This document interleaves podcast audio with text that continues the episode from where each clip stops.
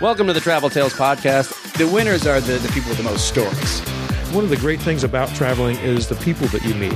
I've slept in bus stations, like I've slept on people's floors. and it's already on fire, and then there's just a gigantic, huge explosion, like out of a Hollywood movie. It's not right or wrong, it's just different. We hired like 10 Chinese prostitutes to come be our audience. We were kidnapped by nuns in Puerto Rico. Not a good idea to be high when you're packing. You forget a lot of stuff. I got swine flu. By the time you've lived through it, it's just a good story. Hey, everybody, welcome to the Travel Tales Podcast. I'm your host, Mike Siegel. Thanks for listening. My guest today is David McNeil. And before we get to David, let me give a few announcements and get some business out of the way. First, our website is traveltalespodcast.com. You can go there. You can see articles that I've written. You can see articles that some of the guests have written. You can see photos of the guests, and you can see links to their social media.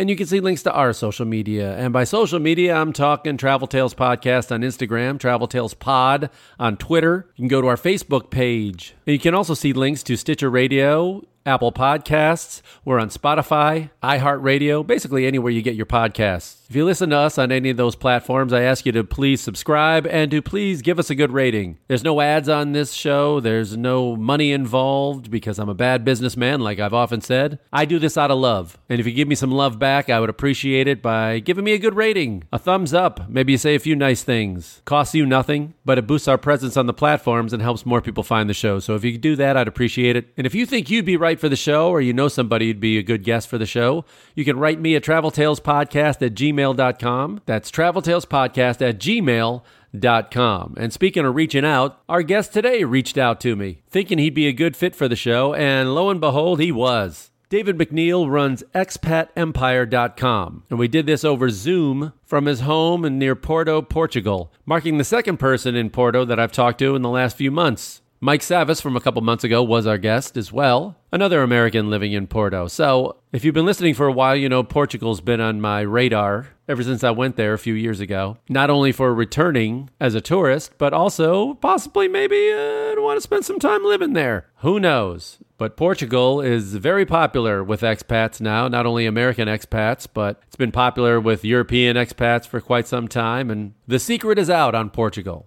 But David's business, Expat Empire, not only helps people who want to move to Portugal, but anywhere around the world. He's an American who's lived in Japan, he's lived in Berlin, Germany, and now makes his home in Portugal. But uh, he's learned a few things along the way about making the adjustment for living abroad, not only in setting up your work environment, uh, visa requirements, but also you know, simple things. What's the deal on opening a bank account there? What's the tax situations? Can I get a digital nomad visa? What are the adjustments I have to make about living abroad? Expat Empire helps you with all that stuff. So it was great to meet David, and I appreciate him reaching out. I learned a lot, and I hope you will too. And I hope to get there very soon and see him face to face, along with Mike and my other friends in Portugal. But who knows when that'll be? We recorded this on September 2nd, and as of recording, Americans were still allowed to visit Portugal. Getting back into America is a little more complicated. I know you have to show a negative COVID test. Still open for now, but who knows? By the time this airs, everything could have changed. As we all know nowadays, all plans are written in pencil and not ink. If you are planning to travel, make sure you can get refundable tickets for flights if you can't afford to eat the flights or take a flight credit. If you book hotels or tours or something, make sure you can get your money back. Everything's up in the air now. You just don't know. So if you do make travel plans, just make them with caution and have a backup. Check the prices of rental cars because they are insane right now. Do your homework. And as the saying goes, hope for the best, but prepare for the worst. Be safe out there, be healthy, look out for one another, and let's get through this. And if you have a roving eye for somewhere outside of the country you're living in, you're going to want to listen to this episode. And even if you aren't planning to live abroad, you can still learn a lot. So please enjoy my conversation with Expat Empire's David McNeil.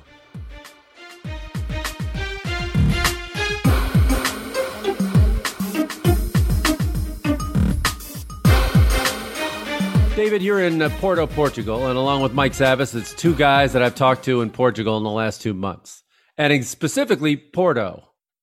And I'm I'm really interested because uh, you're the uh, founder of Expat Empire, and Portugal on a lot of people's radar, including my own, for expats. What makes it such a great place for expats as opposed to other countries, especially other ones in Europe? Yeah, it's a good question. There's definitely a lot of reasons why people are headed here outside of the nice weather, the great people, very warm and friendly people, the wonderful food.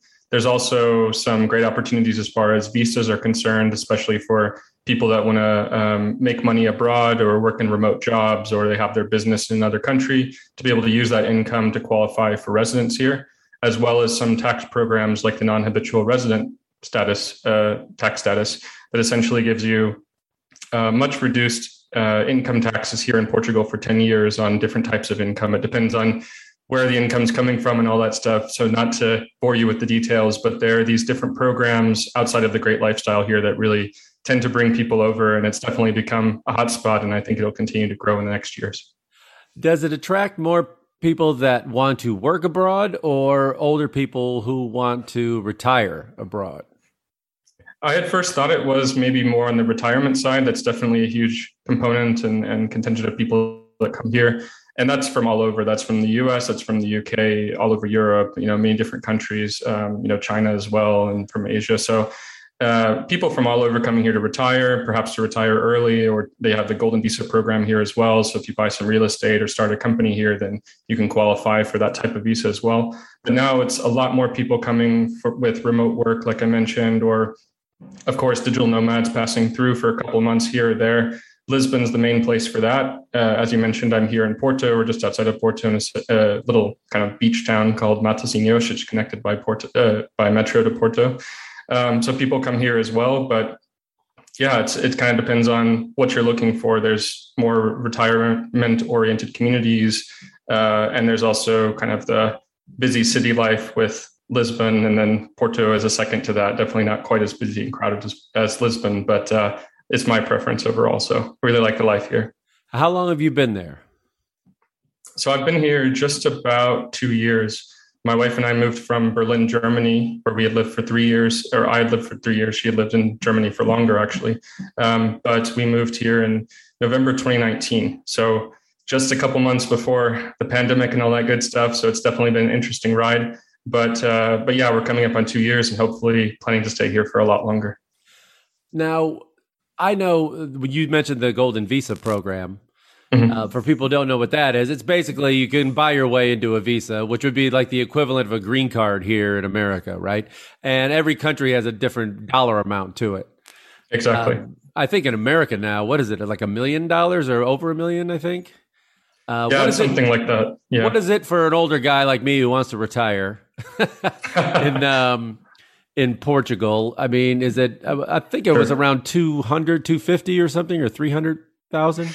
Yeah, so actually, there's a, a, variety of different tiers, and it's based on, for example, a lot of people come here and they buy property, of course, to have a place to live in, but also because it can be, you know, considered a good investment. The property market here is quite strong, and again, there's more and more people moving here for the reasons that we talked about. So, I think, um, you know, it depends on what you're looking for, where you want to live, and all of these different things. But the tiers tend to go from, I believe, it's 280,000 euros on the low end then there's one at 350, and then in the high end is about 500,000. So of course, you know, legislation and different regulations and where you can buy a property and how old it is and all these things are always kind of in flux and you know there might be changes along the way, but it is one of the most affordable, if not the most affordable, um, you know, golden visa programs here in Europe. And so it definitely brings people for that reason and the fact that you can buy property as opposed to just you know giving the money or you know donating it to you can do donations and you can do different types of investments and you can start a business but it's really the most straightforward way for people to find a way to come here uh, to get that initial residence permit maybe work toward permanent residence or dual citizenship. And uh, yeah another great reason that people are coming. I heard it's been found out though and uh, that that's, it's getting that's valid. Yeah. Yeah thanks to people like you, uh, the secret exactly. is out. And uh, here it's getting tougher, especially since the pandemic in the last few years, or the last five years in America. A lot of people have been looking for places to go. Um, I mean, I have friends from Sweden that have a, a home in Portugal as well, in Lisbon. Mm. Um, have you seen it get tougher and tougher for people? And are they making it a little more tough for people to live there? Yeah, I think uh, uh, as we were talking about some of those rules about how old the property is, where you can buy it uh, to qualify for the golden visa, things like that are making it more challenging. They're always kind of thinking about changing this uh, tax program that I talked about, the NHR, non habitual resident tax status here. Um, so it's always in flux. And I think people coming over here, also, especially a lot of people who are coming here on their retirement pensions. So it used to be that you could do that and basically bring the money in you know, and have it here in Portugal tax free. Uh, and now they've changed that to a minimum of 10% annually uh, tax tax rate on that. So these types of changes are making it more difficult. On the other hand, with the openness toward remote work, with the uh, you know embracing of digital nomads, there's also the um, some people have been talking about the digital nomad village, which is in Madeira, one of the Portuguese islands. So there's just different policies and programs and opportunities. And now with again with more remote work and uh, the visa here is called a D7 visa, which is more geared toward passive income, which also can be ultimately income from abroad. So not just uh, your pension, not just your dividends on your investments or your uh, real estate income, but different, you know, different types of uh, jobs and remote work as well. So I think there are more opportunities opening at the same time that some things are becoming more challenging, depending on what you're trying to do. Now, how long have you been an expat, and where did you come from? Where, what part of? The, I, I, assume from the states, but uh, yeah. what part? yeah, good question. So uh, originally from the U.S., it's hard to pin down where I'm from, but I guess I, I tend to say California. I was born in uh, the Northern California in Sacramento, but uh, moved around a ton growing up. I did spend high school in Los Angeles and uh, went to university uh, in UT Austin and then I worked for a bit in San Francisco. So those are a couple of the spots among many that uh, that we live for my parents' jobs, moving from here to there. But that's where I'm from, and uh, moved abroad, sort of, I'd say, permanently, at least to date, in 2014. So first, I moved to Tokyo, Japan, for two years, and then to Berlin, Germany, for three years, and now here in Porto for about two years. Now, was it a, a, specific job that brought you to Tokyo, or did you just pick it random and just say, you know what, I'm going to live abroad? Yeah, actually, I had been, I suppose, to give a little bit of the, the background and context there. So I'd been studying Japanese, the Japanese language, since I was about 12 years old. So it was a long process of studying the language, falling in love with the culture, traveling there a few times, once in high school, once in university, and um, trying to just find a way that I could work there. Now, a number of people that I knew in my Japanese program at university and things like that were looking at uh, teaching English there. It's a very common route. A lot of people do that that's a great way to do it. I was looking for a way that I could still progress in my career. And so, what I've done, uh, managed to do, although it certainly hasn't been easy, is to progress my career uh, as a product manager. That's kind of what I, I started in investment banking when I graduated, but then moved into product management at software uh, companies, tech companies in San Francisco. Um, basically, I use that skill set to find local jobs in each of those countries. So, first, indeed finding one in Tokyo. And then as I was thinking about my next steps from there, finding an opportunity in Berlin. And then again, finding one here in Portugal. So I've found those local jobs to help me to get the sponsorship, of course, for the you know funds to live the life and and do what I want to do and save and travel and all of those things. Um, so that's been the way that I've done it. It might not be the, the most straightforward and the easiest way, but uh, I'm you know I'm I'm happy with how things have turned out. I guess I can say that. And when did you start Expat Empire? And is this your full time thing now, or are you still doing product stuff on the side? Yeah, so this is my full time thing now. I started it just over three years ago as a side project. That's when I launched it anyway. So it came with uh, the release of my book, Passport to Working in Japan. So helping other people to think about trying to work in Japan, whether that's English teaching or, of course, in other routes like like I experienced. Um, and also the launch of the website. So that's expatempire.com. And since then, we've launched our podcast, Expat Empire Podcast, uh, started a meetup group here in Porto, done blog posts, courses, all that good stuff, but also helping people in the actual process of moving abroad. So more on the consulting and coaching side of things helping them think through their options, whether they want to become digital nomads, retire abroad, find a new job, uh, build a business abroad, whatever they're trying to do. Help them think through different countries and cities, look at visa options, figure out the steps that they have to take, and coach them and guide them through the whole process. So that's yeah what I've been doing uh, full time since getting laid off from the job here in Porto. So it was a great opportunity for me to do what I wanted to do anyway. It was kind of pushing me off the diving board to uh, to just you know into entrepreneurship and doing that full time. And it's just been a great ride so far. It's been awesome to talk to so many people that are at this stage in their lives and with this pandemic situation that are thinking about what's next thinking about you know maybe it's time for me to make a change as things open up. So it's it's a great spot to be in and i'm looking forward to being able to help in that in, in that sort of evolution and development that people are going through right now. How are your japanese skills helping you in portugal not too good but actually actually uh, my wife is japanese we met uh-huh. in germany but she's a she's a japanese citizen so we speak it at home. So I guess that's oh, good. I guess I can say it comes in quite handy in that respect, but definitely not using it with anyone else here.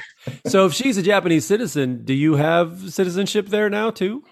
In Japan? No, no. I wish uh, maybe one day, but uh, as of yet, we're both trying to stay outside of our home countries and continue this international journey. But um, I think that would take I'm not sure exactly how long it is, two, three years uh, with the you know spousal uh, visa I think it's one year at first, and then they renew it one time, and then you can get citizenship or permanent residence from that standpoint. So perhaps down the road, I'm glad to have that opportunity open to me as uh, uh, as a big Japanophile. Um, but on the other hand, yeah, not yet, and yeah, we'll see where life takes us. I'm so bummed because the the trip that canceled for me during the start of the pandemic was Japan.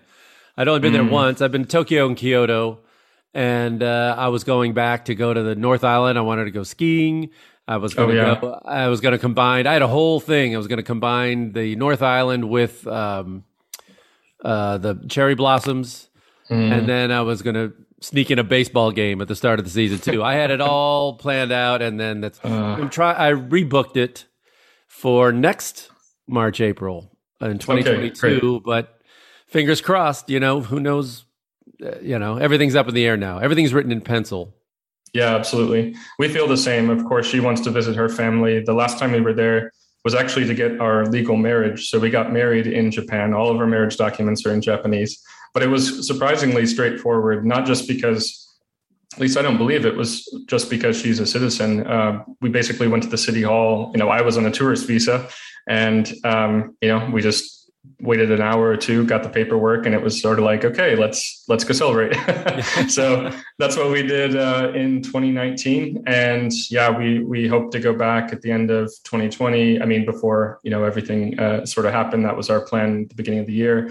And then we've just been kind of looking at the numbers and seeing and, and the regulations and, and hoping that it will be next year for us as someone who was so into uh, Japanese culture and the language and everything else, and you seem to have a pretty good gig, what made you go to Berlin? Why, why, and why Berlin as opposed to any other city?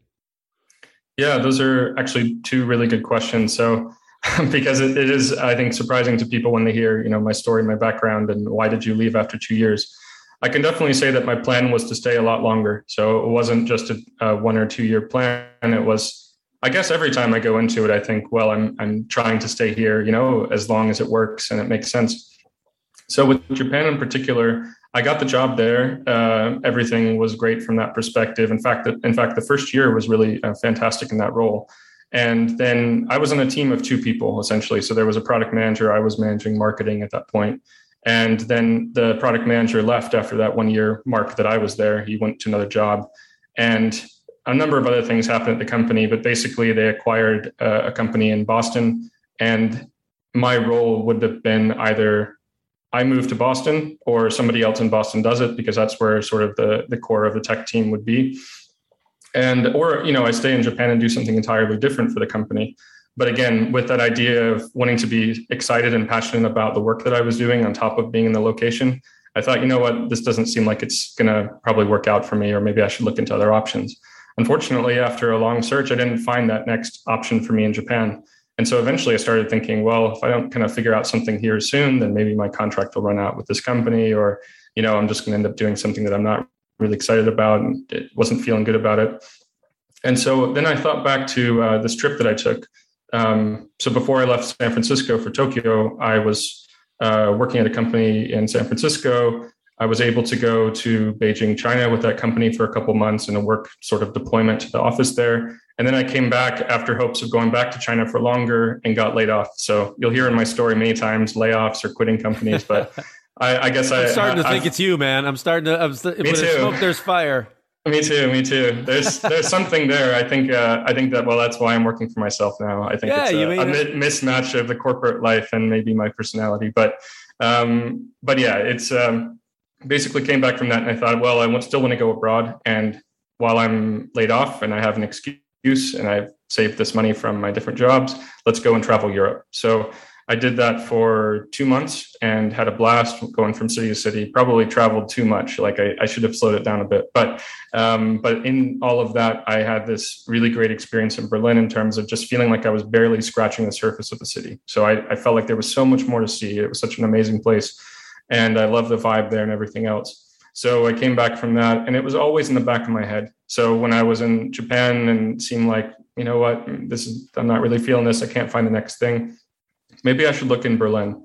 And yeah, uh, it's already been a long story, but try to make it a little shorter to the end. Um, I, I reached out to some people in my network, got connected to the right people.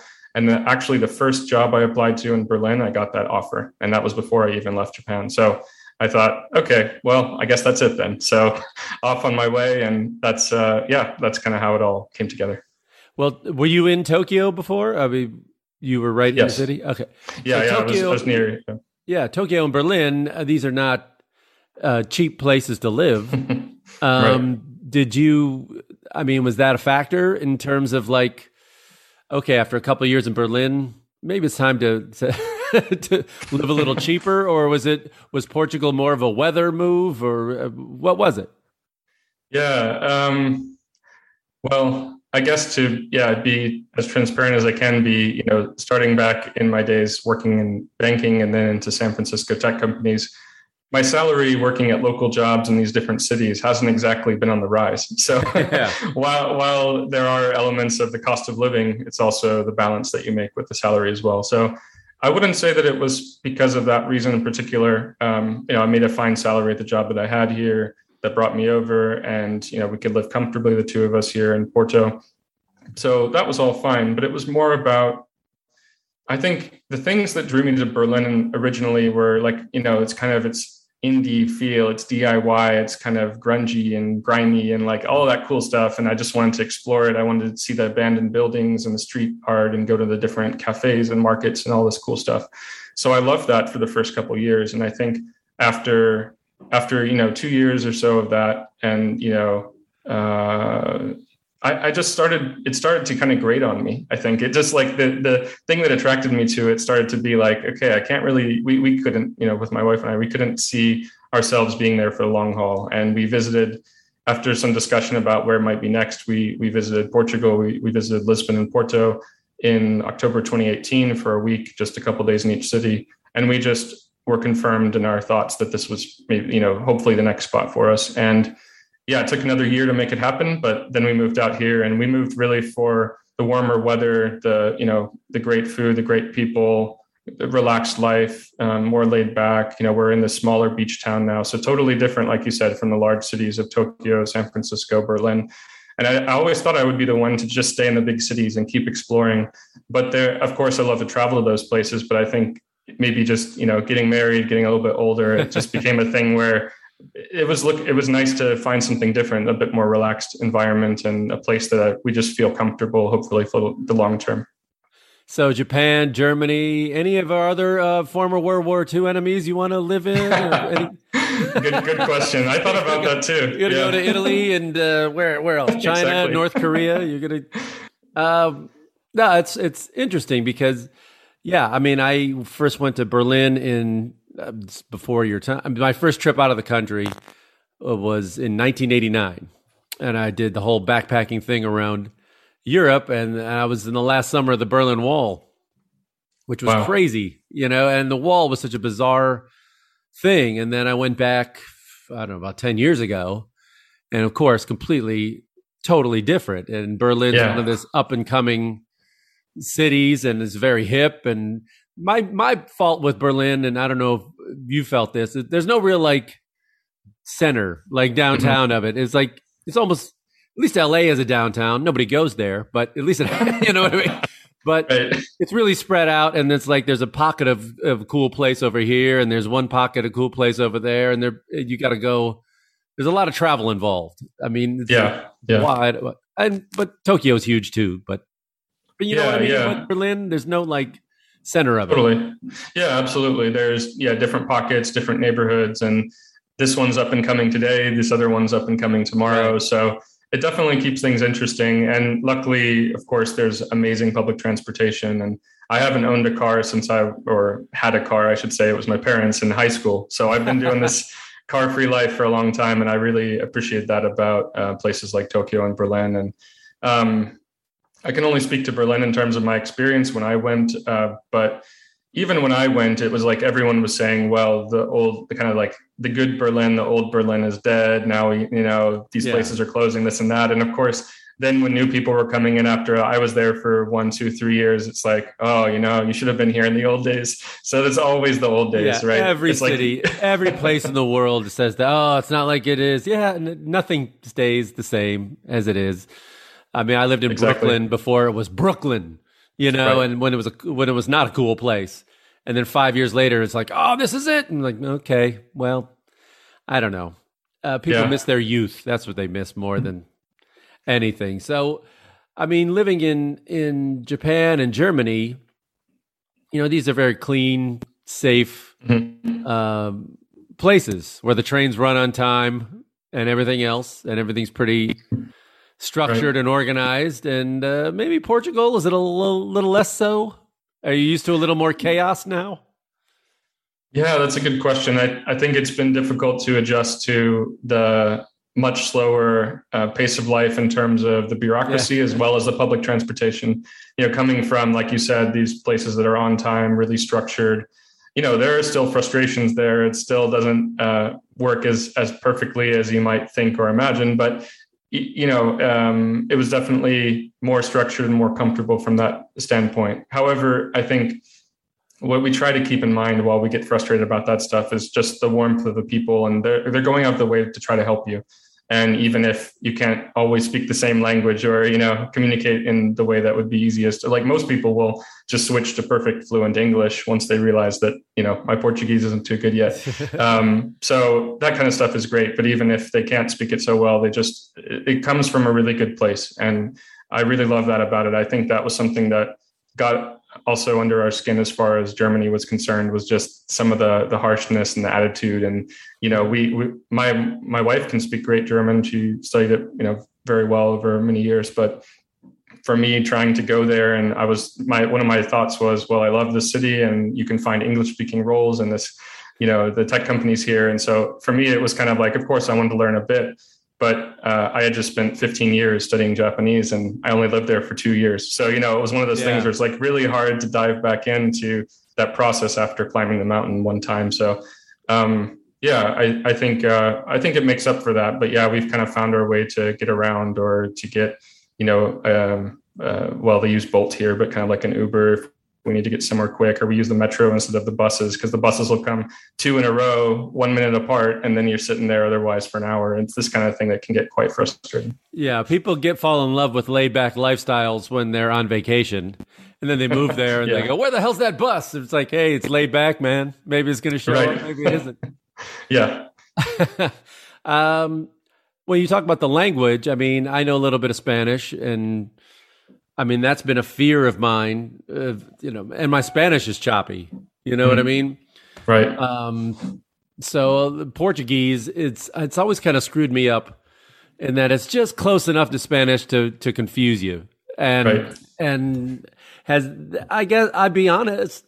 If I'm going to be honest, it's a little daunting that part of it. I mean, almost leaning toward Spain just for the fact that I got a little more grasp on the language.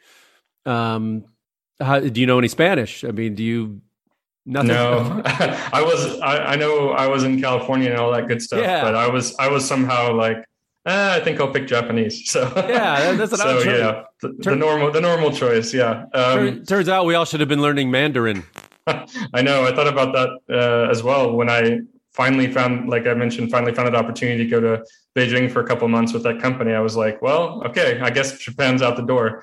Um, you know, and I'm glad that it came back around. But obviously, yeah, with with Chinese, that seemed to be like, okay, I got to start studying Chinese now. yeah. Um, but here with Portuguese, I think uh, I, first of all, the level of English fluency here is very high. So I think that kind of calms the fears of most people. And it's even if I'm trying to order or say something or do whatever in Portuguese, they obviously can quickly find out that I'm not fluent or native, mm. and so then they'll just immediately switch over to um, you know to English. And many people can speak other languages as well. So if I were maybe not so much Japanese, but you know there's there's tourists and people and you know interest in language uh, across the board here. So there's that piece. But then as far as learning learning the language it is it's a hard it's a hard language. I mean you know it's uh, maybe compared to japanese which took you know uh, maybe it took less time yeah. to get fluent. At least it's um, the roman uh, the alphabet we know. I mean at least exactly. that. I mean it's not like symbols in japanese. I mean that's talk yeah. about daunting. Yeah i didn't want to think about that when i started japanese but luckily somehow i persuaded myself mentally to to get through it. But um yeah, I think um, I think one thing that is difficult about Portuguese, outside of just the core of a language itself, is that there's also this divide between similar to Spanish, with different countries having different accents. But you really have Brazilian Portuguese and you have European continental Portuguese, and um, most of the apps and and books and things like that focus on Brazilian Portuguese. Doesn't mean that that would necessarily make you you know not work for you completely or something but if your intention is to be here and not to be in brazil in the future it probably you know helps to to go for the one that is going to be the most uh, easily understood and not have any issues of oh that word means that in brazilian portuguese but means this in the portuguese here. So i think that's one of the challenges um, but I, I, think, and a lot of people think it, I don't know, maybe isn't a, a, beautiful sounding language or this or that. But I think any place that I've moved to, I mean, even spent some time in China and obviously with German, a lot of people say that about German. Oh, yeah. yeah. But once you live somewhere for a while, you get quite used to it and you like the sound of it. I think I've always come to enjoy the sound of the languages, even if I didn't at the beginning. So, yeah, here's to hoping to learn some more. That's a story I've told on here before, but I, it's one of my favorite ones. The first time I went to Brazil, I had bought like a Portuguese uh, phrase book. This is pre you know, apps, you know. Sure. So I had a little my little phrase book, and I'm going through Portugal, and uh, I didn't realize I uh, I going through Brazil. I didn't realize I brought a Portugal Portuguese phrase mm-hmm. book. So I would say these things, and they would just look at me like, "Yeah, we don't we don't say that here." right, it's like, right. Oh. it's like, "Where'd you get your book? Portugal?" I went, "Oh, darn." You know, yeah. I, I, I, totally screwed that one up. But I, uh, the differences are pretty large. I mean, it's not yeah. like, I mean, they get it, but they're like, yeah, we don't. You know, it's like coming with like a, you know, coming to America and calling a truck a lorry. You know, right. and it's just right. well, it's like, yeah, we don't, uh, we don't do that here. Um, yeah, exactly. And speaking of Brits, um, I've only been to Lisbon and the Algarve in Portugal. and as you know, the Algarve is just mm-hmm loaded with uh, sunburned Brits getting drunk on the beach. Yeah. Um, how has you know? And Portugal was a huge uh, is, but I think more so before Brexit, a huge retirement spot for Brits. Has right. Brexit? Have you seen a difference in that? Has Brexit really affected that? I suppose not. Uh, I haven't seen it too much. I think it's still definitely a thing, but obviously, um, what I did here, and I don't know how it's it's shaken out by now, but at that point when Brexit happened officially legally, then there were uh, I think it, I read that it was like an eighteen thousand um, visa backlog of basically now the Brits needing to get the local visas, and I, you know that's that's the case across Europe. Um, I, I, hopefully by now, who knows, but hopefully it's it's shaken, kind of shaken out of the system.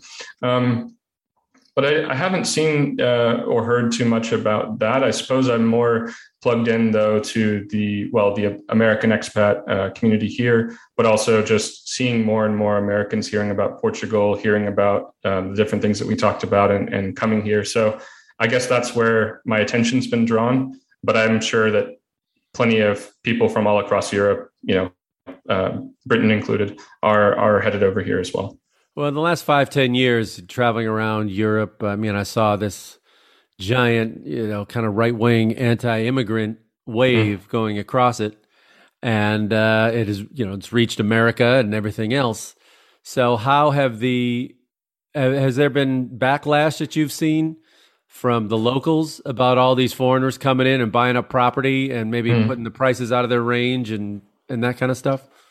Yeah, I, I still feel uh, at the core, like try to get into some of the details of the question because I do think it's quite nuanced. But I think at the core, at least personally, I've always felt extremely welcome here. Um, you know, people have welcomed us with open arms and super understanding and helping us practice our Portuguese or speaking to us in English. And and just I think there's still a very positive view toward foreigners coming here. I don't know if that will always be the case. Uh, I mean, I hope for the long haul it will be, but it's kind of hard to say because indeed compared to local salaries, which are the lowest, it has the lowest minimum wage here in Portugal and Europe or in the EU. So with that and all and the tax breaks and the different you know people having jobs coming in from America or other countries, uh, golden visas, buying up property, all of this stuff, it could kind of the, the the attitude could change over time. It's hard to say. I hope not, um, but it's possible. And I think it's up to you know the people here like me and, and others that are headed over here to make sure that we do our best to you know to be friendly to be open to be good stewards to you know just be good citizens here um, i i would also say that uh, you know it is it's interesting because on the other hand you have as you said people buying up property and i think that is you know really dollar signs in a lot of people's eyes here or euro euro signs yeah. um, but on the other hand then the question becomes okay will you sell that place maybe of course if they sell a great place downtown in porto lisbon or one of the other you know larger cities or in the algarve then maybe they can move more to the interior or maybe there are other you know options for them. But it's always a question of great you got this money but now you need to buy. So where you you know it, obviously hopefully they'll still make a profit out of the whole thing but um, but i guess that's the question is where do you go to next? So i think um, you know it's, it's definitely driving a lot of investment here a lot of people having uh, starting up airbnbs and um, different tourist and, and traveler and expat focused uh, businesses. So I think it's a great opportunity. Overall, it's it's put Portugal on the map in a sense. I mean, ton, tons of people are coming here, but I hope that the the attitude doesn't change too much over time. I guess we'll see. I think I talked with uh, with uh, Mike Sabas before about this. There's and I, I know a couple of the Camarenas who you should check out their property. They opened up a small boutique hotel Vera mm. and Cam Camarena, you if you listen to some earlier episodes, um, they said that there's a difference of buying uh, for visas, I guess, in property anyway, if you're in Lisbon or outside in the country, and then if right. you're cro- closer to the sea, it's a different price, and then you got to be a certain miles away from the sea or something. Is that true? Yeah, yeah. So that's the kind of the price tiers that we were talking about with the Golden Visa before. But I also think that there is, unsurprisingly, as I actually heard about this last night from a friend uh, that came to visit and was talking about his experience trying to buy property here for investment, things like that, is that when you are not local, when you're not Portuguese, the price is 20, 30% higher, right? So it's those kind of things too. I mean, you still have to definitely watch out and I suppose off the cuff, I don't really have much good advice for that. It's sort of one of those things. And even if you have a go between, they probably know the ultimate buyer who's going to have to do the contracting and everything else and get the mortgages of foreigner. So you, you it, it's one of those things where you're paying more um, here, you're kind of getting that foreigner tax. But on the other hand, obviously a lot of people are still coming here because it's so cheap, you know, quote unquote, compared to what they're used to back home. So as with everything, it's all relative, I think. Right. Um, and again, if if you know when you people there's an anti-immigrant sentiment, it's uh you know it's usually not against you know rich Americans emigrating mm-hmm. or something like that or rich foreigners. Right. They don't mind right. those guys. You know, it's just like oh, but if you were you know say uh, a refugee from you know Syria or something, yeah, all of a sudden things start right. to or in this case if you're coming up from Mexico or something. Um, and also retiring is a lot easier than you know trying to get in someone's job market.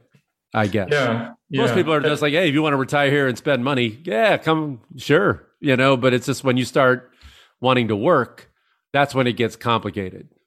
Right, know? and and I think yeah, the other part that I didn't get to in uh, the response to your original question was that uh, I think where you see maybe a bit more I don't know. I don't know. Well, I guess you can call it racism, but I don't want to like overstate it as though it's really, you know, violent or aggressive or anything. But just in terms of that kind of the, as we talked about the differences even between Brazilian and European Portuguese, it's quite clear based on the accent and the words that they use that, uh, you know, when someone's here from uh, originally from Brazil or learn their Portuguese there or whatnot.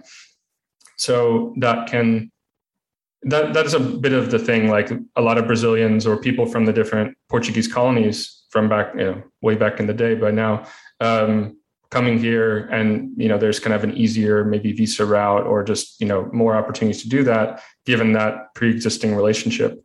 And so I think um, you know that's an area where some people struggle or have a little bit of concern. So I can understand that. I think I think that does exist, but certainly I've seen many people, you know, Brazilian people here starting uh, businesses, you know, being successful here as well. So doesn't preclude anyone, I think. Which is the uh, the African Portuguese? Is it Mozambique? Is that where they speak Right. Portuguese? Okay. Are I there think, any others? I think that was one. Yeah, there were there are a handful. I, I don't have them all uh, top of my head, but I know that uh, what's it called? Is it Cabo Verde? Um, Oh, Cape Verde. something like Cape- the yeah. Cape Verde. Yeah, yeah. And um, I want to say Ang- Angola, but I could be Angola. off about Maybe that, was it. I could yeah, be there was a about few. that. There was a few African nations that I remember that, Right. that were colonized. So I know they spoke Portuguese down there, which is so odd. You run into yeah. it's like okay, I got Swahili here, I got a French over here, and oh right, Portuguese. Oh geez, And, another and you also, yeah, you also have Macau, right? In, Oh, uh, yeah. in Asia. So that's an interesting one. So there are a lot of um, Asian shops and markets and yeah, stores here. So that's that's cool because we love Asian food. So Yeah, works for us. But I was yeah. in Goa in India. And, and in Goa, the Mm, Portuguese ran that area for about 500 years. So it's the only place Yeah. in India you'll see like Catholic churches and stuff. You know, that was that was very interesting. But ah, Yeah. colonizing people. Ah, oh, the fun of it. Um, yeah, what a. phew. Anyway, so where do you see this all heading in terms of? Um, do you think eventually they're going to shut the door on this, or, or restrict a little more movement, or people being able to live there? And, and do you think it's going to spread? Or do you? Is it growing in other countries too, like Spain and Mhm. Italy? Because I I know in Spain and Italy are also popular places to retire, but I hear the Mhm. the bureaucracy is a little. There's a lot more red tape. I heard Right. getting into those Right. places. Um, do you see it becoming more like that, or or they look that as a warning sign? We don't want to be that country. We want to do this right. I mean, there's a balance you have to strike, I guess. Yeah, absolutely. I, I think it'll continue here. Um, uh, you know, there's always rules changing and some tightening, and uh, you know these different um, changes that we've talked about. But I think overall, uh, you know, what I can say is I believe I don't know if you know the exact uh, countries and so on, but definitely Portugal was one of the first to allow Americans in um, after the most recent lockdown, which ended around in uh, May, I would say, of this year. So I think in June, mid June, end of June, uh, Americans were starting to be allowed into Portugal. And then, of course, that became more widespread across Europe, I think around July 1st. But it really felt like Portugal was trying to, you know, indeed have people be able to come over here, both from a tourist perspective as well as to move here. And, um, you know, we'll see where it goes, but it definitely feels that way here. I would say for other countries, indeed, a lot of people are heading to Spain. Um, you know, people are interested in Italy and in France and a lot of these different countries. But from for the reasons we talked about with the visas and being able to have income from abroad or retire here with the tax system here, it ends up being, you know, we we, you know, with my clients talk about a lot of the different options. And a lot of people just end up picking Portugal. I try to be as unbiased as possible, but you know, obviously, I have uh, I live here, so it's I can't be perfectly unbiased. But I think with the unique setup and the culture here and everything else, it it just yeah, this is what the kind of the moves that you see. Um, but of course, if people have a strong view toward I really want to be in X or Y country, um, or you know, I mean, there are plenty of reasons to move anywhere, and it's not just about uh, taxes and visas. Of course, these are important aspects, but you know, culturally or language-wise, or the sights that you want to see, or the lifestyle that you want to have, and the prices, and you know, so there's a lot of different reasons. But um, yeah, I'm hoping that uh, more countries will become more open to this, and we'll just continue to see the rise of digital nomads with digital nomad visas and remote workers and retirees abroad in different countries. And I think it'll kind of we'll, we'll see where it goes. But I think each country, like Portugal and others, and Spain, they'll kind of uh, look at what each other others doing and try to make it a maybe sweeter package as well. So I, I you know, Yeah. let's hopefully that's for the best. well, these these countries like you know Portugal, Italy, Spain, Greece, what they call the pigs countries in the euro. Right. Um, their dirty little secret is that their economies, and almost all of them, have been pretty stagnant for the last you know 20, 30 years. And they're losing a lot of business. They haven't really created a lot of new industry, and they've been kind of slow. And their economies have been lagging, especially other places in Europe. Um, and what they have to offer is their history and their lifestyle. Mhm. And that's one of the reasons why you know, tourism is like their biggest industry is because Yeah. people love it so much. But uh, you look around, but they're losing a lot of their best young people um, Right. to other because they're leaving for work because there's no jobs, and Right. so uh, there might be an opportunity there in the in the like with digital nomad life and stuff like that. Like you're saying, the lifestyle is fantastic. The hard part is getting jobs there. But if you don't have to get a job in that place, then all you're left with is lifestyle, which is great and amazing food and you know Mediterranean climate and stuff Yeah. like that. So Yeah, I see. Yeah, that's why it's a big hotspot, right? Yeah, exactly. And it's been interesting as well because I was in uh, Germany first and working at these Berlin technology startups. I was seeing a lot of people from Brazil or from Portugal, especially there for work, making the money with the goal of eventually coming back to Portugal potentially. And so you still definitely see that, um, like you're talking about, like you can see it real time happening. And indeed, it, it's one of those uh, Portugal's and, and many of these countries, basically, it's kind of what you see is what you get. Like if you love it as a tourist, at least I could say for Portugal, because I asked people this question: What's the downside? You know, what's the downside? And it always kind of came back to well, the bureaucracy, the public transportation, but also the work environment, or you know the work opportunities, the job uh, search. And so, if you can find that right opportunity here, like I did and was lucky enough to do, I should say, um, then that's great. But now that there are these other opportunities to be able to make money here and to be able to live, uh, you know, affordably relative to that that salary, that income, then it just opens the opportunities uh, and the reasons to come here even more. Now, when you you're dealing with expats, and I'm assuming most of them are from America. Right. So it's mostly I found uh, Americans moving to Europe. Of Okay. course, what, what we try to do is help anyone to move anywhere, and if we have helped people from other countries move to other countries, but that's the kind of core. And of course, there might be an aspect of me being here, and you know, maybe if I was still in Japan, it would be a different story. But that is definitely what I'm seeing. I've talked to a number of expats on the show, as you can imagine, and I always ask them. I said, "What's," and I'll get your opinion on this because you deal with this specifically in your business. What's the biggest mistake, let's say, Americans make when they move abroad, and it's the most common reason that it doesn't work out, that they just like bail after a couple years. Ago, you know, this wasn't for me. What when you look back on them, it's like, what mistakes did they make? What didn't they do? What prep work that they maybe should have thought out more? Yeah, it's it's definitely hard to pick one thing, but I guess I'll just say what kind of first comes to mind, which is probably not uh, having enough of an open mindset. And it's not just about researching the culture, or reading the Wikipedia about the country, or reading a book a book on the business culture or something. That's all important. You should do those things if you can, and as it's relevant to you. But ultimately, um, I found the best way to adapt to each of these different countries and cultures on travels as well as living long term in these places is to have a, a, how do you say like to have an attitude or a behavior where I listen first and and watch and do all that before I act, as opposed to just going in and saying, "This is how we do it back home. This is what I'm used Yeah. to." Oh, wait, where's my fork? You know, instead of the chopsticks or this or that, or let me just grab this seat over here. But actually, that should be reserved for the you know CEO, as opposed you know these all these difficult things. But I'm not going to know all of that. I'll try to learn as I can. But I, I, I you always make mistakes. But I'd rather have someone tell me, "Hey, you sit here," or "You should do this," or oh, you need to serve this person or, or whatever. I'm, I'm probably picking from some of the more, you know, challenging aspects of living in Japan and working in Japan that maybe than here in Europe. But I hope you get the idea of kind of um, coming at it with an open mind,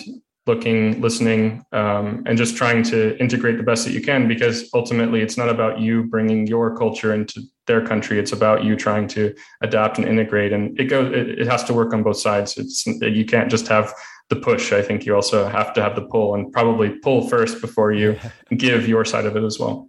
We had a uh, a guest on recently, Jessica Drucker, who actually wrote a book on you know living abroad and things like that. But her recommendation was, don't move to a country that you haven't spent time in, considerable time Mhm. in. You know, if you vacation there not just once, but go Mhm. often, a number of times. Spend you know, not just a weekend or a week.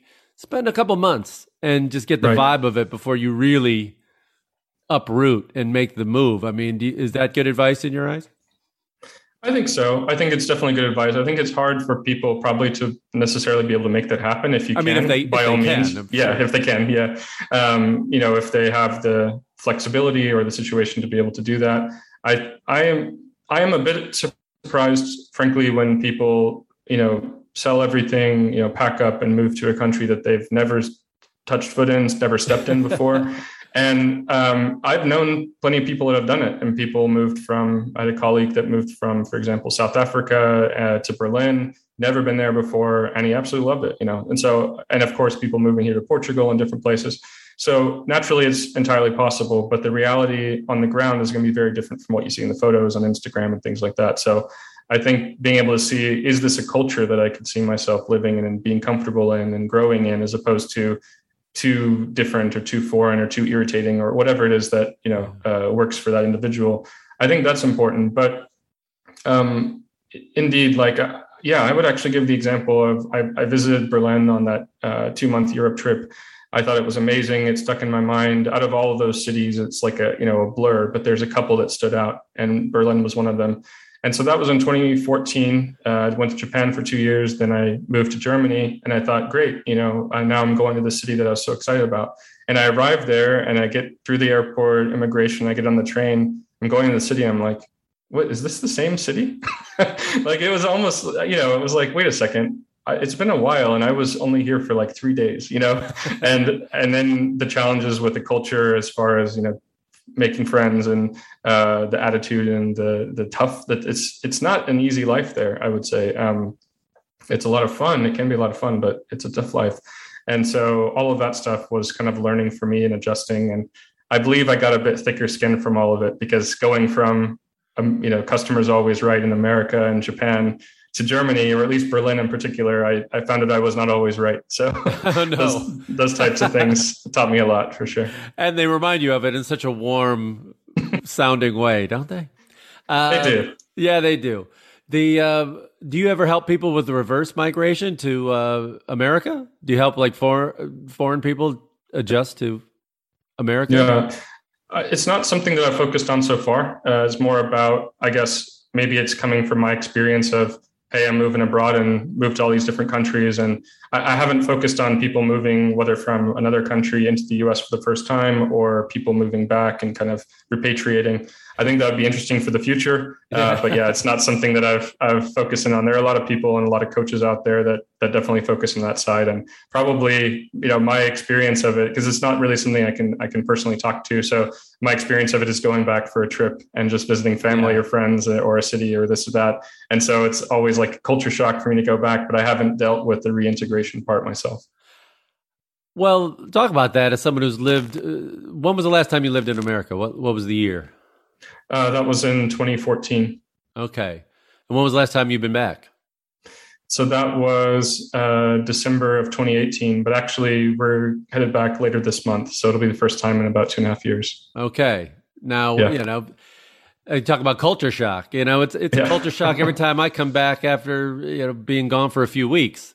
Right. Um, are you prepared for what for what you might see? And also, I want to talk about um, Portugal during COVID and how they handled the situation and what is it now. And we're recording this on September second, and all this information might change in a in a few weeks when this comes out. right.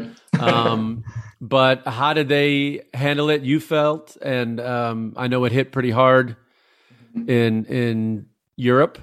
Um, Everything was kind of shut down there. What's open now? And can we as Americans go as of September second? Because I don't know anymore. I mean, I, I yeah. Yeah. I look at a million always- websites. exactly. We're all, we're all checking. I mean, for me, even going back to the States, obviously I couldn't do that if I weren't a citizen. Um, so of course my wife, like we're bringing our translated legally, you know, notarized apostille, the ma- marriage documentation from Japan and just hoping that we're Yeah. going to be fine. Um, so yeah, we're, we're checking that stuff every day uh, at this point, but so let's see. Um, am I prepared? First, am I prepared for going back? Um, I'm super excited for it, honestly, and I think it's a mix of many things. It's trying to see the grandparents. Uh, after, you know, you, you, just it's important to check in with them, and you know, do that obviously as safely as possible, but important to do that. Um, see family, see friends. Uh, we're also going to do a couple days in New York City, which I've been a couple times, like for short trips, but my wife's never been, and it's on her bucket list. So we're super excited to do that. Um, so yeah, I'm super excited for the, the trip. It's always a culture shock when I go back. Uh, it hits, hits, me almost immediately. You know, um, what, is, what is the uh, what's the thing that hits you? Just the like immediately. Is it the size of the people? Is that? well, that was that was what came to mind. I mean, yeah. look, I, am I'm, I'm not I'm not super. It's jarring, man. It's it, it is, is jarring. It's it's, it is it's jarring. sad and it's it's it's shocking sometimes yeah. when you get off the plane like wow. Yeah, oh, boy. Yeah, it's it is it is a bit uh, well, it is quite shocking. I shouldn't say, but it's quite shocking. But for all the listeners out there, uh, I mean, I'm definitely not the thinnest person, so you know, I'm not here, you know, talking from my my fit throne or anything. Yeah, but it's more of just more just, of a shot you know, it, wife, it is really. different. Yeah, it, it is different. Um, but I think, yeah, I think you know, just some aspects of the culture, the communication. I mean, in both good and bad. And you know what gets me every time, and I always am reminded of this. I know I'm going to fail, uh, mess up at least 10 times when I'm back in the States is I really am used to here in Europe having the tax included in the price. And right. I was, I was, having, I was, I was, going to say tipping. I was going to say tipping. Yeah, the tipping, tipping in the tax. So like I went, I remember going to a coffee shop last time I was back with family and it was 299 for whatever it was. And so i got out i was so happy i got exactly 299 and then she oh, said no. well that's going to be 312 or whatever you know and i was like oh i don't know. Right. I was so happy to have the perfect change. And um, so yeah these these kind of things definitely trip me up. But uh, as far as the pandemic here we've had two kind of major lockdowns. And um, that was obviously right when things were happening in march 2020 for a couple months. And then we had another one coming back from the new year um, they kind of had opened the they allowed people to go back to their hometown and whatnot for the holidays and obviously that contributed to quite a big spread. So we did have a big pullback for a couple months at the beginning of this year which kind of lightened i think around the may timeframe. It's it's everything's blurring together so it's hard to say at this point. But uh, I, I, would say as of now um, you know it's been the continual rollback of, of restrictions since then. The vaccination rates are great we got vaccinated. I mean, of course, later than than folks in the U.S., but we got ours back kind of in July, August. So um, yeah, so relatively recently, honestly. But at the same time, you know, things are going full speed, and I think they're doing ages 12 and up now. So um, yeah, all that's going well.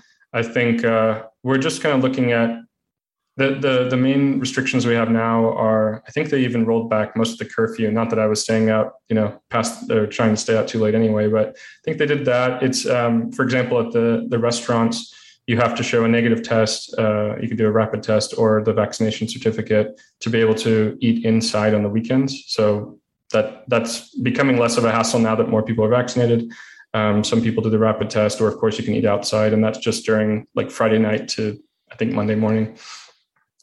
So um, that's still what we have, but all of those things are continuing to roll back, and things are looking really positive here. I'd say for the most part, we'll see what happens. Um, you know, as far as Americans coming here, it uh, while Europeans can't go to America, uh, Americans can come to Europe. But there was also a recent you know ruling or whatever you want to call it from the EU saying that uh, Americans were on a different list now, and that's yeah, what I'm a little concerned about. Yeah, because we're going back to the states, and then I'm hoping that something doesn't change and make us do quarantine or this or that, because I should be able to just come back. Um, to the EU with my EU uh, vaccine, you know, certificate, um, sort of digital passport, whatnot. So that's what we're kind of hoping for, but we just have to keep an eye on it and check and you know it's it's day by day you know as yeah. as everywhere. So oh that's rough. Yeah. That's rough. Well uh, i know you got to go but let's uh, i wanted to talk about your business model sure. for a little bit. So if i'm looking to uh, if, as someone who wants to expatriate and i mm-hmm. go to your site um how does the the payment work? I mean is there different tiers of what you do for me or is it by the hour? How do how do you charge people yeah, so typically what we do is we have kind of a set set of services that we offer. So we have, for example, destination comparison to compare different cities or countries that you can move to and all the factors that go into that decision. We have uh, an international job search service to help you with your resume and application. And actually, something that's quite unique is to figure out strategies for finding jobs in different countries. So we've had people looking at jobs in Australia and Austria and all these different countries, and basically looking at okay, we can uh, look at these recruiters uh, depending on what their profile is. We personalize as much as we can with what we do, um, and you know these job boards and these this is what you should look for, and there's the salary uh, that you can expect and things like that. So we have uh, also, the remote work roadmap to help people figure out how to make uh, uh, income online if they want to become digital nomads or do that type of business. We have um, visa planning to help people look at their visa options. we have timeline planning for all the steps that you have to take. So that's just like, you know, we have calls, we also have coaching, and we have a partner network to help people on the ground. So if you come here to Portugal, can, can connect you with their partners that help with immigration uh, in terms of lawyers and also finding housing and things like that. So the idea is it's kind of a full uh, spectrum of services from the very early planning stages all the way to get you settled into that country. So all of those different uh, services have their own price point, but of course, if there's anything that goes kind of off of that, then we can do things kind of ad hoc on an hourly basis, or you know, we try to uh, work within what our individual clients need and personalize as we can. But yet, we do have those um, you know set services that most kind of fit the needs of, of I'd say ninety five percent of the people that come to us. Okay. And give the website again and how people can find you. Yeah, so definitely come check us out at expatempire.com. We're also, of course, on social media, most of the major ones at Expat Empire. So you can definitely check that out as well. What we do have on the website, though, is our top 10 tips for moving abroad ebook, which is free. So feel free to sign up and download that.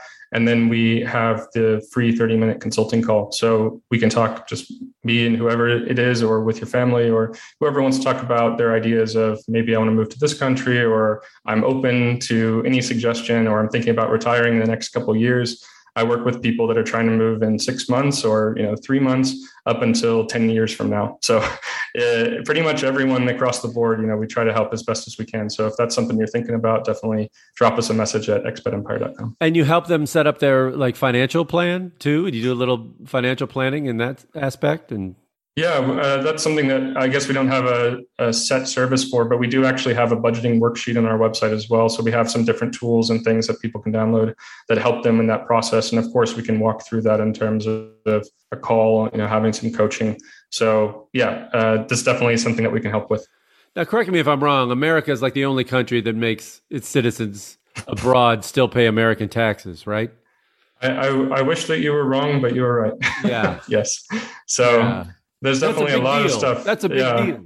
There's a lot to navigate, and you know that's why some people are thinking about renouncing their citizenship. And you know, I, I am personally not planning to do that necessarily, but I'm definitely working toward my second citizenship here in, in Portugal. So can, it depends on the country whether or not you can do dual citizenship. So that's something that I'm working toward. But yeah, a lot of people are thinking about the challenges of opening some bank accounts abroad and managing that and all of the documentation and the taxes and it's it's a lot to take on. So definitely if you're just traveling or doing a bit of a digital nomad thing you still have to watch out for some stuff. It's a bit easier than actually jumping in you know with two feet and, and trying to move permanently to a different country because it opens up so many questions around taxes and visas and uh, lifestyle and you know setting up all the accounts and moving everything. So yeah that's that's that's our sweet spot, I guess you could say. Yeah. Uh, we've done it a lot, a lot of times. We've helped a lot of people, but at the same time, uh, it's, it is a big thing for people to take on for sure. Now, do you have a, another passport? No, not yet, but uh, uh, I can apply here in Portugal after I've been living here for five years. So I still have a couple years to go. But uh, it, let's say I, I, hope that I will be in this country long enough. I intend to be in this country long enough to be able to apply for that. Is emigrating to Japan much harder? I heard they they lock it down pretty tight, and uh, well, who they let in, right? Yeah, yeah, it is. It is. Uh, I would say, you know, considerably probably more difficult there. Um, you know, a lot of people go through that route of English teaching and things like that because they kind of set it up for you. They have the companies.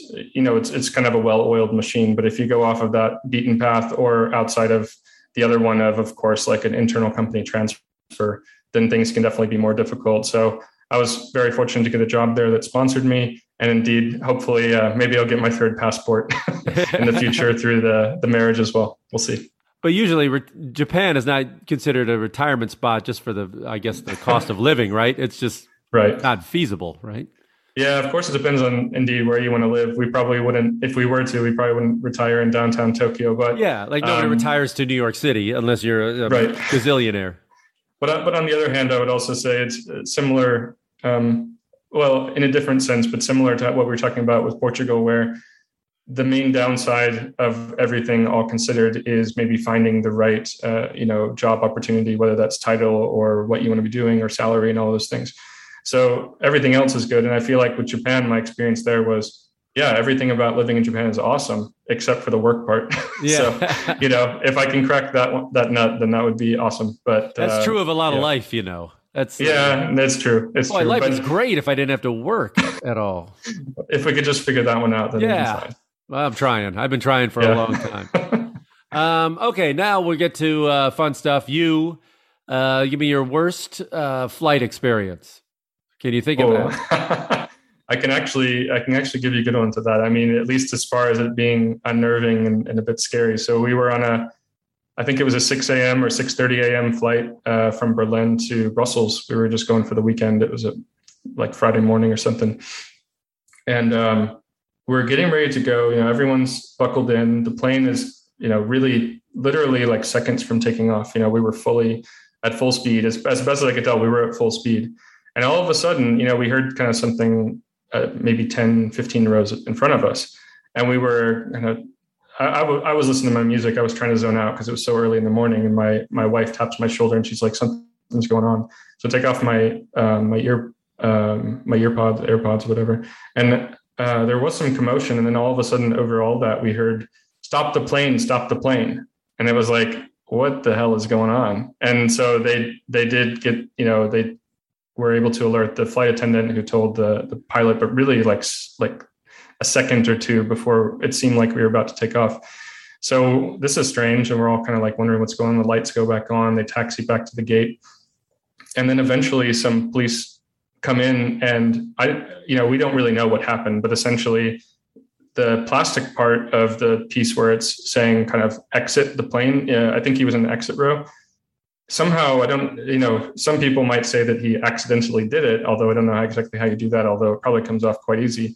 But on the other hand, some people were saying like he, you know, took this thing off in order to try to open the door of the plane, which which was like very you know so he, he ended up getting uh, questioned and his friend and uh, I, at least i remember the guy that did this exact you know act was the one was it was uh, taken off the plane by the the police officers so i really i've checked the news. I never managed to find out what it was but i found it very strange that it was literally at that moment where we were about to take off because of course when you're in the air there's a lot more uh, you know air pressure i would assume or things like I, I don't know how all this stuff works yeah. but it was it was weirdly timed. That's what you could say as far as being a early morning flight and right at that point we're about to take off. And so that was a bit scary. I don't i still don't know what it was. Uh, maybe it was kind of nothing but it seemed weird enough and strange enough that the the police officers took him off the plane so you know wow that's kind of scary yeah. Me, uh, what was the biggest cultural mistake you made in japan like the biggest biggest oh. no no you ever did? Oh gosh. Um, hmm. Did they just shake their heads and went, "Oh, we don't do that here"? No. no. I mean, probably there was. Pro- I'm just trying to think if there's anything that really. I mean, I'm no. I, this is not to say that I didn't make some huge errors, but maybe they were kind enough not to point them out too much. but, um, hmm. I think um, I think because also it, it, helps that I had all that experience with Japanese and the culture, and I studied it in university, and not that that um, definitely made me perfect on it in any respect, but I think probably it was it was more of more yeah comfortable from that perspective, but nothing comes to mind. If anything does, I'll I'll let you know. But I mean, you know, it's just the I can say like the usual things of knowing what, again what you're supposed to do in a meeting where you're supposed to sit um, are you supposed to talk are you not supposed to talk do you right. actually say do you you know it's, it's probably actually frankly probably it's a lot of just speaking my mind as i would in another country or as i would in the united states what i was used to in, in the work environment and yet at the same time like you're kind of just supposed to not say what you actually think or beat around the bush or you know uh, not say something that would otherwise anger or yes. look bad on the boss Save face. so Safe you know, face. safe face. Yeah, I think that I, am sure I did that a countless number of times, but nothing that like so obviously blew up in my face that it's coming to mind. Right. Favorite things about Germany and Japan, and least favorite things, or things you don't miss about Germany and Japan. Um, with Japan, at least living in Tokyo, what I what I miss and what I you know what I loved, but definitely what I miss the most is just going down these very narrow alleys and streets and just people watching, looking at businesses, going into little st- stores, and there's something that was just so deeply satisfying as a person who has always had wanderlust to be able to just feel like you're always exploring. And of, of course now in this small beach town i don't really get that too often and i hope to get it more from you know more travel going forward. But uh but i but i do miss that. What i don't miss from japan it's a lot of the it's a lot of the same kind of bureaucracy stuff but i used to hate going into the the bank because it would inevitably take one to two hours. Like it didn't matter what it was how easy it seemed. It just, and i know this is not just japan but the, there was that kind of general niceness about it, but at the same time, you know, they try to be nice, but they're not really being that helpful. Whereas I feel again quite different here in Portugal, where it's slow and it's you know inconsistent and things like that, but they are trying. and with with Germany, I would say I really loved the exploration there too. It was different from Japan. Japan, of course, is very you know clean and everything. Um, I mean, Berlin is kind of clean, but it's got lots of grime, and you know, it's it's Berlin. It's different from Munich or some of the other cities, but but I, I loved going to the abandoned buildings, checking out all this amazing street art, and you know, the vibe of the summer in Berlin was incredible. On the other hand, I, the weather was terrible the rest of the year, so I definitely don't miss that, and I don't miss some of the the indie the the challenging interactions I had with people where I just remember once in my first few weeks going to a bar with a friend that I just made and we're waiting there. There was nobody the place was open. The guys two guys were there working there. It was absolutely empty except for us and the guy still took 15 20 minutes to come over and take our, our order for like a, a draft beer you know what i mean? Right. it's just like what is going on? And you know he seemed so angry that he had to take our order and i was just like what did i do you know? And that's just that's just berlin man. So yeah i think that's probably what i would say. What's the first thing you want to eat when you get back to america? Oh uh, can i can i guess you, yeah, take a guess. Because I get this, I ask every expat that, and nine out of ten answers are the same. I said, "What food do you miss uh, from America?" And they all say Mexican food. yeah, I mean, there's so many, right? The Mexican food is definitely a big one. Um, but I, I, think the one that pops into mind for me is because uh, I'll be visiting family outside of Atlanta, and we're going to go for, you know, we always go for barbecue and stuff like that. So I missed that. I also went to UT Austin, so oh, I kind of okay. missed that that type of barbecue. I mean, it's different styles and all that stuff. oh yeah, it's different from what you get in Europe. So I'm excited. um, and finally, what do you think all this travel and living abroad and your experiences? What have they taught you about um, people and mm-hmm. yourself and where you're from? How has it changed you as a person? Hmm. I think the main thing that it's taught me that I, I always go back to is um, it taught me that I can really be self sufficient. I can be comfortable. I can be successful in so many different environments. And I've had those job challenges where I was wondering what was next or what country or, you know, should I stay here in Japan or should we stay in Germany? What am I, what's the next kind of step for us?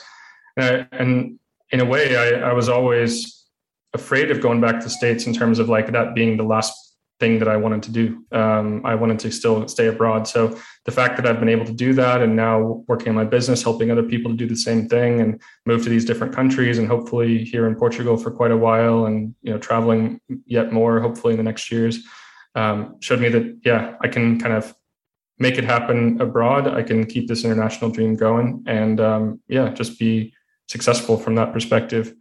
I think what's taught me about other people, um, probably try to be concise with that, is just to say that a lot of people, everyone's kind of looking for the same stuff, and you know, it just helps you to get past that first you know glance of somebody. Some of the people that doesn't matter where you live, but if they look the meanest, they can actually end up being the nicest people. So, you know, uh, what you could expand that to different citizens of different countries, different you know ethnicities, and all that stuff. Um, but I think, uh, yeah, it's just given me like definitely a good view of different people and learning more about who I can best interact with and have good chemistry with as, as friends and colleagues. So yeah, it's it's been a great ride. That's great. Well, David, I appreciate this and uh, thank you for reaching out to me. It's expatempire.com and it's at Expat Empire and all the social media.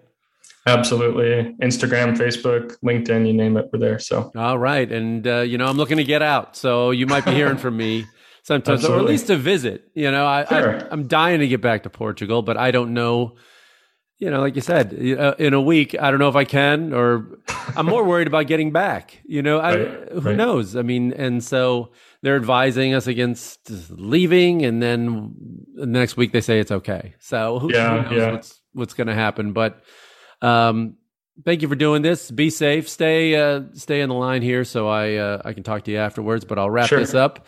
And uh, from Expat Empire, and eat one of those. Um, what are those little custard tarts? That are, Pastel de nata, yeah. Ah, man, I love those. Yes. Uh, eat one of those for me. Send some here, Will please. David McNeil, everyone.